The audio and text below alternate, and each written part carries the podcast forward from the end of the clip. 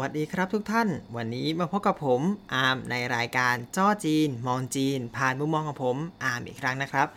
เป็นยังไงบ้างครับทุกท่านสำหรับอาทิตย์ที่ผ่านมาเราก็มีเหตุการณ์หลาย ๆ อย่างที่เกิดขึ้น แต่สำหรับอาทิตย์นี้ผมจะมาพูดในเหตุการณ์ของอาทิตย์ที่แล้ว ก็คือเห็นแล้วแต่ว่ายังไม่ได้พูดนะครับ ก็ในอาทิตย์ที่แล้วเรามีเรื่องของนิตยสารอเดที่พูดกันในเรื่องของว่า การสอนหญิงใช่ไหมเขาจะเขียนอย่างนี้สอนหญิงว่าแบบชวนคนไป Netflix and chill จะต้องกลายเป็นเรื่องอย่างนั้นหรือเปล่าหรืออะไรอย่างนี้นะครับ ซึ่งก็ดราม่าก็เป็นส่วนของดราม่าไป แต่ก็อันนี้ทำให้ผมได้ถึงประเด็นเรื่องของการให้ความสำคัญของผู้ชายกับผู้หญิงที่แตกต่างกัน มันเป็นปัญหาที่อยู่ในประเทศจีนอยู่พอสมควร ผมเล่ามาตั้งแต่ ตอนก่อนๆนนู่นแล้วก็หลาย ๆ ตอนเลยจะพูดอยู่เสมอว่าเอ๊ะคนจีนเมื่อเป็นผู้หญิงกับผู้ชายที่อยู่ในสถานที่เดียวกันเนี่ยมันจะมีความที่แตกต่างลำบากกันคนละจุด แล้วก็ถ้าใครอยู่บ้านจีน ก็พอจะทราบนะครับว่าที่บ้านถ้ามีลูกผู้ชายกับลูกสาวมาเนี่ยมีลูกชายลูกสาว ความสำคัญจะทุกอย่างจะตกไปที่ลูกชายซะเป็นส่วนใหญ่ในครอบครัวส่วนใหญ่ที่เป็นคนจีนนะครับ ถ้าถามว่าในจีนตอนนี้ยังเป็นเหมือนกันไหม ผมว่าก็ค่อนข้างน้อยลง อันเนื่องมาจากว่าก็ครอบครัวคนจีนก็เลยเป็นครอบครัวเดียว มีลูกคนเดียวนะครับ ตามนโยบายในสมัยก่อน ตอนนี้มีลูกสองคนได้ก็อาจจะมีเหตุการณ์ให้เกิดขึ้นบ้าง แต่ว่าเรายังไม่ได้ยินข่าวเกี่ยวกับอะไรแบบนี้มาก ก็จะมาพูดกันในสิ่งที่ผมพอจะรู้แล้วกันนะครับ ก็ disclaimer ไว้ก่อนว่า จะพูดเท่าที่พอจะรู้พอจะทราบนะครับอ่ามาเราย้อนกลับไปในเหตุการณ์ที่เคยเล่ากันไว้ก่อน ว่าคนจีนครอบครัวจีนให้ความสำคัญกับลูกสาวยังไง ต้องเรียกว่าไม่ให้ความสำคัญกับลูกสาวยังไงดีกว่าอ่ามันเริ่มมาตั้งแต่ผู้หญิงตั้งท้องใช่ไหมครับ ตั้งท้อง การที่เราตั้งท้องก็ต้องไปฝากคันแล้วก็ต้องไป ทำอัลตราซาวโดยปกติใช่ไหมครับ ก็สำหรับบ้านเราหมอทำอัลตราซาวก็รู้แล้วอ่าจะบอกได้ว่าอันนี้เป็นเพศชายเพศหญิง แต่ที่จีนถือว่าเป็นเป็นจริยธรรมของหมอเลยก็ว่าได้ว่าห้ามแจ้งเพศ แก่ครอบครัวของผู้ป่วยนะครับ ก็อันนี้ในตัวผมผมเองมีความเห็นว่าเขาคงจะไม่อยากให้เกิดเหตุการณ์ว่าถ้าเกิดรู้ว่าเป็นลูกสาว ก็จะไปหาวิธีให้มันแท้ง ไปหาวิธีเอาออกหรืออะไรก็ได้ ซึ่งมันก็จะส่งผลกระทบต่อประเทศเลยแหละครับ ในระยะยาวนะครับ ก็เลยไม่มีการแจ้งจนกว่าจะได้คลอดออกมาแล้วจะได้รู้ว่าจะได้เป็นลูกชายลูกสาว ก็ประมาณนั้นนะครับ ก็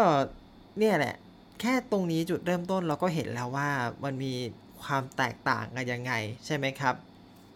พอลูกเกิดขึ้นมาปุ๊บโตมาอีกหน่อย การดูแลที่แตกต่างกัน อันนี้ผมก็ค่อนข้างสัมผัสมา คือมีเหตุการณ์หนึ่งที่ผมไปขึ้นรถเมล์แล้วก็เห็นเด็กวิ่งขึ้นรถเมล์มาเนี่ยแหละ ซึ่งผมดูแล้วก็น่าจะเป็นระดับประถมแน่นอน แล้วก็ดูก็ไม่น่าเกินแบบป .4 ป .5 ประมาณนี้ เพราะว่าของจีนเขาจะมีสัญลักษณ์คือเด็กผูกผ้าพันคอสีแดง อันนี้คือประถมแน่นอนนะครับ ก็ดูไม่น่าจะเป็นป .4 ป .5 ประถมปลายนี่แหละ ก็ขึ้นรถเมย์มาคนเดียว แล้วก็ไปหาเพื่อนแค่นี้ ซึ่งโอเคในใจผมก็มีความนับถือเหมือนกันที่เฮ้ยเด็กบ้านนี้ค่อนข้างที่จะแข็งแกร่งมากในการที่จะไปไหนมาไหนก็ขึ้นรถเมย์เองก็ได้หรืออะไรก็ได้ใช่ไหมครับ แต่ถ้าเรามองมุมกลับกันในแบบบ้านเรา ซึ่งหลาย ๆ บ้านก็จะเป็นถ้ามีลูกสาวก็จะต้องไปส่งเองถูกไหมครับ เราจะไม่ปล่อยให้ เขาไปเองจนกว่าจะขึ้นระดับมัธยม หรือแบบพอที่จะรู้เรื่องขอความช่วยเหลือได้ช่วยตัวเองได้พอสมควรอะไรอย่างเงี้ยครับ ก็จะไม่ค่อยปล่อยออกไปขึ้นรถเมล์หรอก เมืองที่ผมอยู่มันปลอดภัยก็ระดับหนึ่ง แต่การปล่อยลูกสาวไปคนเดียว มันก็อาจจะต้องใส่เครื่องหมายคำพูดไว้ว่าอาจจะแสดงให้เห็นถึงการไม่ใส่ใจมากเท่าที่ควรของพ่อแม่หรือเปล่า อันนี้ก็เป็นได้แค่คำถามนะครับ แล้วก็ คิดว่าอาจจะแสดงให้เห็นถึงความใส่ใจของการเลี้ยงลูกสาวด้วยระดับหนึ่งก้าวข้ามประถมมาเป็นระดับมัธยม อันนี้ชัดมากและผมก็ประสบพบเจอมาอีกเช่นกันนะครับ ก็คือพอเข้าช่วงมต้นที่จะขึ้นมปลาย ของจีนเนี่ยเขาจะมีการสอบเพื่อจะเข้าเรียนต่อมปลาย หรือว่าจะไปสายอาชีพอะไรก็แล้วแต่หลายๆบ้านที่ฐานะไม่ค่อยดี ก็จะให้ลูกสาวของตัวเองหยุดไว้แค่นี้ คือจีนเขาบังคับการศึกษาคือ 9 ปี เพราะฉะนั้นก็จะจบแค่ม .3 บางครอบครัวคิดว่าเรียนต่อไปก็ไม่ช่วยอะไร ก็ตัดไว้แค่นี้ แล้วก็ถ้าถามว่าไม่เรียนต่อเราให้ไปทำอะไร นู่นเลยครับทำงานแน่นอน แล้วผมก็เคยเจอมา ถ้าใครยังจำได้ ตอนที่ผมพูดเรื่องการไปผับ ผมไปผับแค่สองครั้งหนึ่งในสองครั้งผมเจอเด็กนี่แหละครับ ที่เพิ่งจบม .3 มาเลย แล้วก็ไปทำงานเป็นออฟฟิศเลดี้แล้วก็มาเข้าผับ โปรดอย่าถามว่าเด็กเข้าผับได้ยังไง อันนี้ผมไม่ทราบจริง ๆ คือไม่รู้ว่าถูกกฎหมายหรือผิดกฎหมายคือไม่ทราบจริง ๆ ว่าผับจีนกำหนดอายุไว้เท่าไหร่ หรือว่าเพราะว่าทำงานแล้วก็ถึงมาได้ แต่ที่แน่ๆผับมีการตรวจบัตร ตรวจคนแน่นอน แล้วก็นั่นแหละครับ น้องเขาเข้าเข้ามาได้ในอายุ 15 ก็โอเคก็อาจจะถูกก็ได้มั้งไม่แน่ใจนะครับ ก็เจอน้องคนนี้เนี่ย ที่บ้านเพิ่งเรียนจบมาเลย เพราะว่าเราเพิ่งปิดเทอม ปิดเทอมมาปุ๊บน้องออกไปทำงานเลยทันที ไม่ดีรอไม่มีคำถามที่สองใดๆทั้งสิ้น จบแล้วไปทำงานเลย แล้วก็วันนั้นก็เครียดก็มาเข้าผับมาหาเพื่อน แล้วก็มาร้องไห้อะไรก็แล้ว แต่บางทีมันก็ทำให้ผมรู้สึกเหมือนกันว่าแบบ คนจีนก็สู้ชีวิตเหมือนกันเนาะเป็นคนจีนมันก็ไม่ง่ายเนาะในบ้านเราเรายังอาจจะยังไม่ค่อยรู้สึกว่า อาจจะเป็นเพราะผมเป็นคนกรุงเทพด้วย อันนี้ก็ต้อง disclaimer ไว้ก่อนว่าเป็นคนกรุงเทพด้วย ก็อาจจะไม่ค่อยได้เห็นสภาพที่ว่าเพื่อนดรอปไปตอนม .3 แล้ว ไปทำงานเลย หรือว่าไปไหนแล้วก็ไม่รู้ตั้งแต่มต้นอะไรเงี้ยครับ ก็ทำให้รู้สึกว่าเนี่ยคนมันก็สู้ชีวิตเหมือนกัน เกิดเป็นผู้หญิงจีน ก็ไม่ง่ายเหมือนกัน นอกจากน้องคนนี้เนี่ยผมมีรู้จักอีกคนหนึ่งคือเป็นเพื่อนที่เล่นเกมเต้นด้วยกัน ตอนที่รู้จักเนี่ยเขาอายุก็ 20 ได้แล้วแหละ แต่เขาก็เล่าเหมือนกันว่าแบบตัวเขาเองอะ่ะก็อยู่ อีกมณฑลหนึ่งเป็นก็เป็นมณฑลที่ไม่ค่อยได้แบบมีตังค์เท่าไหร่ ก็คืออยู่ใกล้ๆกัน แล้วก็เขาก็บอกว่าเรียนมสามจบปุ๊บที่บ้านก็ให้พอเลย แล้วก็ออกไปหางาน คือคนนี้เนี่ยเขาก็มาจากมณฑลของเขามาที่เซี่ยเหมือนนี่แหละครับ แล้วก็มาหางานตั้งแต่ช่วงอายุประมาณ 16-17 ปี ก็ลองนึกสภาพย้อนกลับไปแบบ ถ้าเป็นตัวผมเอง ตอนนั้นเรายังทำอะไรอยู่นะ คือก็ไม่ได้ทำงานแบบทำงานจริงจังอาจจะรับพาร์ทไทม์บ้างแต่ไม่ได้ทำงานจริงจังขนาดนี้หรือเปล่า แล้วก็ลองนึกว่าแบบอยู่ๆจากเด็กชีวิตวัยรุ่นที่วิ่งกับเพื่อนเล่นกับเพื่อนไปเรียนไปนู่นไปนี่ใช่ไหมครับ อยู่ๆก็กลายเป็นคนทำงาน กลายเป็นแบบว่าวันหนึ่งตื่นเช้ามาอาบน้ำแปรงฟันเสร็จปุ๊บไปทำงานเช้าถึงเย็น เย็นเสร็จกลับบ้านหาของกินปุ๊บเข้าหอนอน คืออยู่ๆก็กลายเป็นแบบโดนบังคับเป็นผู้ใหญ่ไปเลยบางทีก็แอบรู้สึกแบบเห็นใจเหมือนกันนะนะ แต่ก็ดูจากสภาพหลาย ๆ คนก็เหมือนเขาก็อาจจะชินแล้ว หรือว่าเพราะอาจจะไม่มีตัวเลือกอื่น แต่ก็เลยทำให้เป็นอย่างนี้ แต่ย้อนกลับมาในประเด็นของผู้หญิงผู้ชาย ถ้าเป็นลูกชาย เขาก็จะพยายามไม่ให้เกิดเหตุการณ์นี้แน่นอนครับ แน่นอน เพราะว่าจบม .3 ถ้าไม่ต่อสอบขึ้นเพื่อต่อม .4 ในสายปกติสายสามัญเนี่ย ก็จะไปต่อสายอาชีพ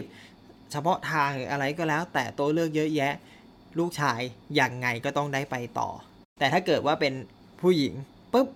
ได้ลอยแพทันที มันเป็นความต่างที่ต่างกันมาก ผ่านชีวิตมปลายมาแล้ว ต่อมาชีวิตช่วงมหาลัย มหาลัยเนี่ยจริง ๆ แล้ว ผมว่า เขาก็ยังไม่ได้ซีเรียสอะไรมากมายเนาะมหาลัยเรามีทั้งผู้ชายทั้งผู้หญิง บางทีผมก็เห็นเหมือนกันว่าอาจารย์ในมหาลัยเนี่ยบางคนก็มีไบแอสบ้าง เพราะว่าผมเรียนต่างชาติใช่ไหมครับ เรียนกับต่างชาติเนี่ยมันจะมีคละกันที่แบบพอเข้าๆกันผู้ชายผู้หญิงก็แบบในเรทที่ 50-50 ประมาณนี้ไม่ไม่มากไม่น้อยกันเท่าไหร่ มีอาจารย์บางท่านนี่คือให้คะแนน ฝั่งผู้ชายได้ง่ายกว่าฝั่งผู้หญิง อันนี้เคยเห็นจริงจัง แต่ก็โอเคอาจจะไม่ได้ซีเรียสจนแบบว่าเฮ้ยผู้หญิงไม่ยอมให้ผ่าน แล้วผู้ชายให้ผ่านง่าย ๆ แล้วก็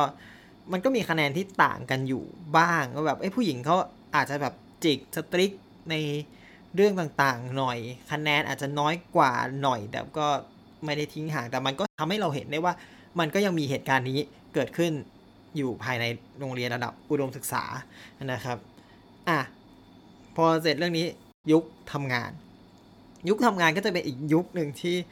มีปัญหาระหว่างผู้หญิงกับผู้ชาย ผู้หญิงเนี่ยโอเคตอนแรกไปทำงานไปได้ ไม่มีปัญหาใดทั้งสิ้น พอผู้หญิง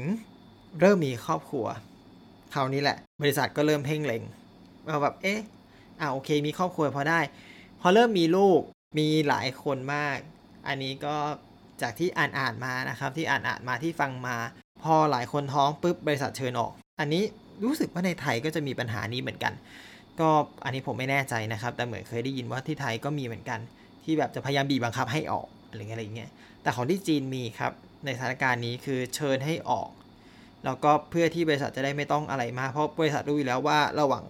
ลาคลอด จนไปถึงคลอดแล้วช่วงเดือนแรกๆผู้หญิงยังไม่สามารถทำอะไรได้บริษัทต้องจ่ายเงินตลอดเวลานั้น ก็จะให้ออกแต่ตอนหลังๆจีนพยายามแก้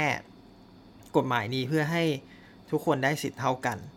ผู้หญิงลาเขามีสิทธิ์ลา เพราะเขาอุ้มท้องเขาก็มีสิทธิ์ลากี่วันอันนี้จำไม่ได้ แต่ก็มีสิทธิ์แล้ว ซึ่งก็โอเคเป็นการที่คุ้มครองผู้หญิงได้มากขึ้น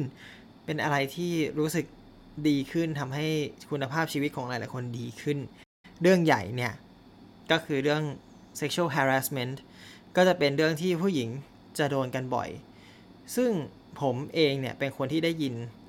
กิติศัพท์เรื่องนี้มาเยอะ แต่ว่าไม่เคยสัมผัส เพราะฉะนั้นผมจะไม่สามารถพูดอะไรได้มากว่ามันเกิดอะไรขึ้นบ้าง แต่เราก็เคยได้ยินกิติศัพท์ แต่คนรอบตัวผมไม่มีใครเคยเจอ เพราะฉะนั้นเราจะพูดได้แค่นิดหน่อยว่ามันมี sexual harassment เกิดขึ้นใน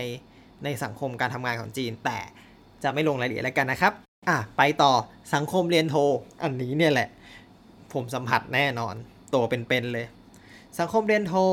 มันก็ไม่ถึงเชิงกับว่าให้ความสำคัญของผู้หญิงน้อยกว่าผู้ชาย แต่ก็จะมีการบีบบังคับเล็กๆ หน่อยว่า เนี่ยมาเรียนโทนะ จะต้องหาคู่ให้ได้นี่อันนี้เหมือนอาจารย์บางท่านก็จะพูดมาเลยว่าแบบ ยายามหาคู่ให้ได้นะ เพราะว่าเดี๋ยวขึ้นไปแล้วจะลำบาก แล้วเขาอาจารย์ยังเคยบอกเคยเล่าให้ฟังว่าแบบบางที่บางมหาลัยเนี่ยระดับปริญญาเอกเนี่ยเวลาคัดผู้หญิงจะคัดคนที่มีครอบครัวแล้ว จะไม่ใช่คัดคนที่คนโสดต้องเรียกอย่างนั้นเขาจะไม่คัดคนโสดเขาจะเอาคนที่มีครอบครัวแล้ว เพื่อที่จะทำวิจัยได้ยาว บางทีมันก็ทำให้แอบคิดด้วยกันว่า แล้วทำไมอะทำไมต้องให้ผู้หญิง ที่แต่งงานแล้ว มีคู่แล้วถึงจะได้เรียนปอเอกล่ะ ผู้หญิงที่โสดแล้วเขาอยากโสดตลอดไปอย่างนี้ไม่ได้หรอ แล้วทำไมถึงจะต้องทำอย่างนี้ ใช่ไหมผมว่ามันไม่แฟร์คือ คนถ้าเขาอยากโสดเขาก็โสดเปล่าแล้วก็จะได้เรียนเอกก็เรียนได้เปล่า มันก็สิทธิ์ของเขาก็เงินของเขาเขาสอบมาอเปล่า ใช่ไหมไมันก็คือความรู้ ก็ผมก็ไม่เข้าใจในเรื่องนี้นะครับ แต่ก็ยังดีที่คณะผมเองก็ ไม่ได้สติ๊กมากขนาดนั้น แต่ก็แค่บอกเฉยๆว่า หาคู่ได้แล้วนะ อะไรอย่างนี้ ถ้าจะเล่าคณะผมละครับ ห้องเรียน 45 คนผู้ชาย 15 คน ผู้ชาย 15 คนนั้นมีคนที่ไม่ใช่ผู้ชายแท้ก็จะประมาณ 5 คน หรือผู้ชายจริงๆ 10 คน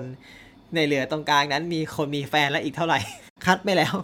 ผู้หญิงก็ยังคงมากกว่าผู้ชาย 3 เท่า 4 เท่าอยู่ดีนะครับ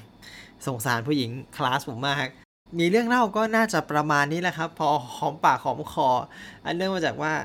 เห็นประเด็นแล้วก็อดที่จะพูดไม่ได้ ก็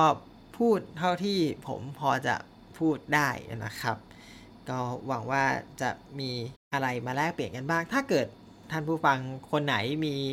ประสบการณ์ที่อยากจะเล่า ถ้าเคยสัมผัสคนจีนมาว่าเขาไปอย่างงู้นอย่างนี้มาแลกเปลี่ยนกันได้นะครับ อย่าลืมคอมเมนต์ได้เลย เดี๋ยวจะมาอ่าน กันตลอดนะครับ โอเคสำหรับวันนี้ก็เอาไว้แค่นี้ก่อนแล้วกันนะครับ แล้วเจอกันใหม่ตอนหน้าครับ ผม สวัสดีครับ